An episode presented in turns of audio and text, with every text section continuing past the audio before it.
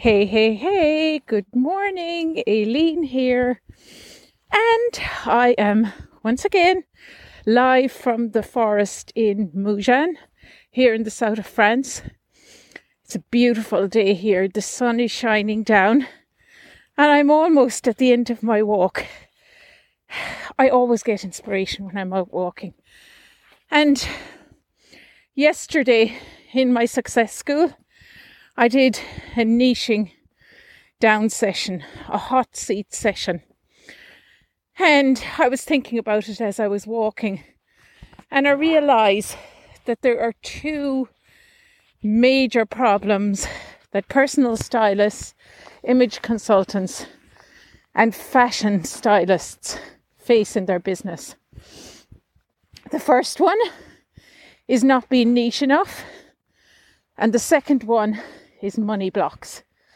So I believe that if you can solve these two problems in your business, the sky is the limit. Now, this is based on working with hundreds of clients, but it's also my own experience of growing my own business from a couple of hundred to a six figure business while having loads of time freedom, loads of time to spend with my family, loads of time to travel, loads of time to spend out in nature. This is really, really important to me. But I want I also want the monetary return, and I don't think I'm wrong to want that. Because one of my huge beliefs is that money in the hands of women is absolutely the right place for it to be. Because when women have money, children get fed, um, communities get taken care of, and many, many, many other positive things happen.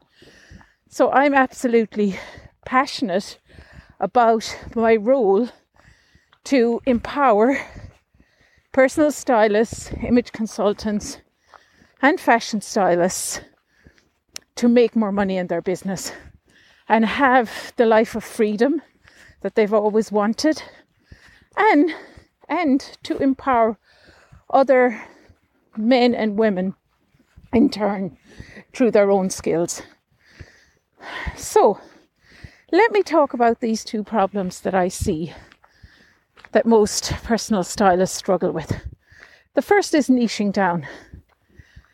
Nearly every single personal stylist that comes to me tells me that their niche is a businesswoman, an entrepreneur, a professional woman, or a corporate woman. Um, oftentimes, these personal styles may never ever have worked as in a corporate environment. So I, I usually ask them, you know, why are you picking this person? Why are you choosing this woman? And they tell me because they believe that she can afford their services. Now, it's a factor. It is important that you know your client can afford your services. But it's not the only factor and it's not the most important factor i believe. Now the reason i say that is if you don't have a natural affinity to this woman if you don't truly know what her problems are and most of us don't if we haven't experienced being in that same role then it's extremely difficult to connect with her. It's extremely difficult to, to speak really about how you can help her with her problems. So you end up, you know, speaking generally or maybe copying something else somebody created. And you're not going to make that connection. You're not going to be the person to co- that comes to mind when she needs help. So it's really, really, really key that whoever you choose as an ideal client is someone that you understand. You've experienced the problems that she's experienced. Um, you you know what blocks she's going to face.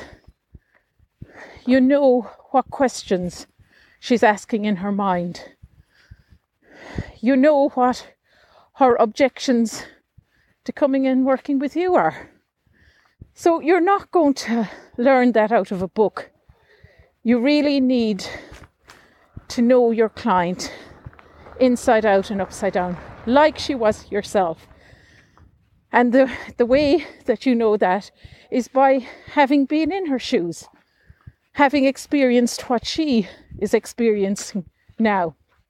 Now, the other point that I want to make here is that you really need to be out the other side. So, yesterday in my session, there was one lady and she was saying, you know, she she was still experiencing the problem. Um, and that she wasn't really out the other side. You really need to be out the other side of whatever problem you're solving and be able to reach back and help your ideal client with the solutions that you have discovered for yourself. So I think it's really important to understand that you do need to be ahead of your ideal client. You, de- you do need to know what the solution is. You don't want to um, really, you know, take on a client if there's part of you that feels, well, I haven't really worked it out myself. You really would need to have it worked out yourself. Um, you may hear the clip clop in the background. I'm just walking past the equestrian centre, which is surprisingly busy today, actually. Usually it's quiet. Okay, so that's my first point about niching. Most personal stylists, image consultants, and fashion stylists are not niche enough. Their problem they're solving is not clear, and therefore they will struggle to get clients. So that's point number one. Point number two is money blocks. Um, and this this is really going back to point one as well.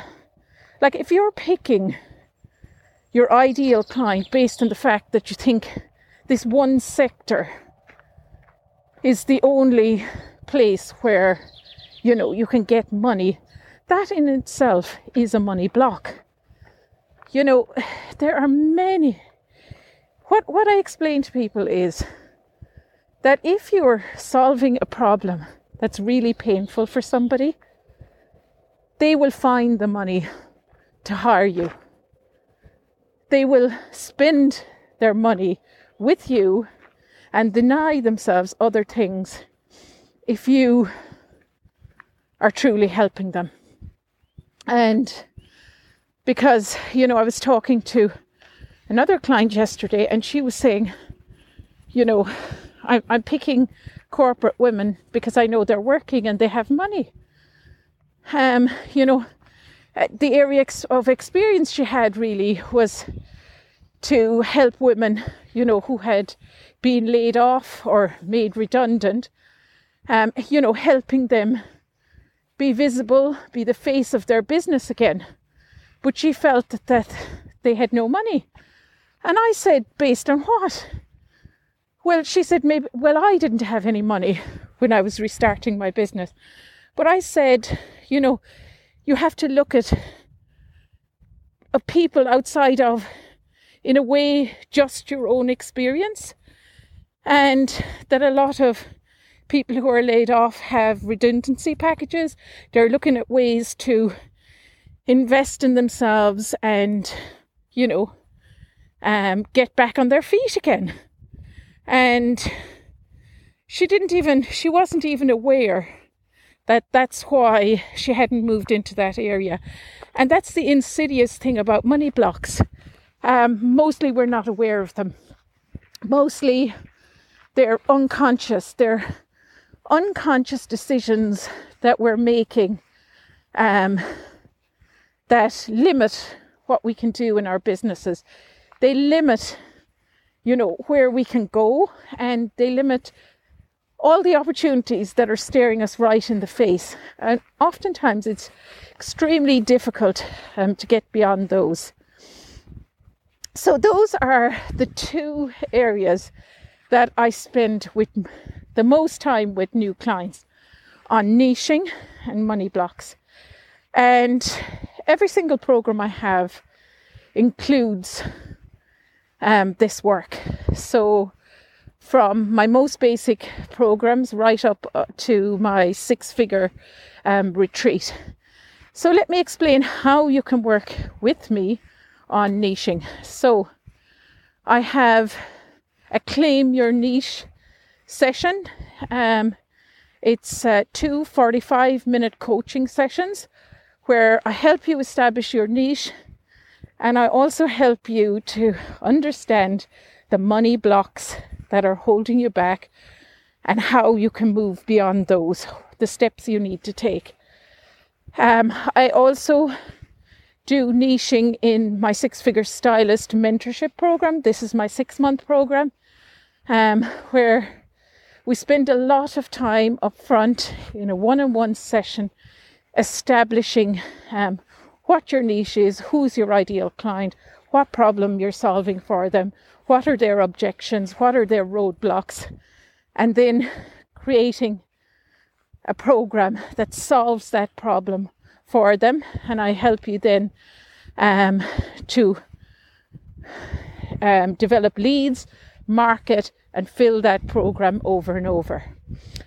And in my six figure retreat coming up um, this later in the year, uh, my plan is to have one, at least one every year. Um, we are going to be creating a passive income product. Um, and in that, our first work, you guessed it, is going to be on niche. What is your niche? What problem are you solving? And then we will create a passive income stream based on that problem that you're solving. So, those are my words of wisdom for today. I hope there was something in there to help you think about um, perhaps going deeper into your niche or indeed looking at money blocks. Have a wonderful day ahead. Bye.